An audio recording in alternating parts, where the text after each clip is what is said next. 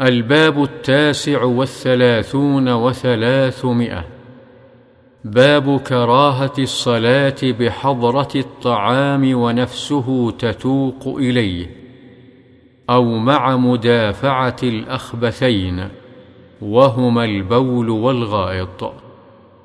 عن عائشة رضي الله عنها قالت سمعت رسول الله صلى الله عليه وسلم يقول لا صلاة بحضرة طعام ولا وهو يدافعه الأخبثان. رواه مسلم.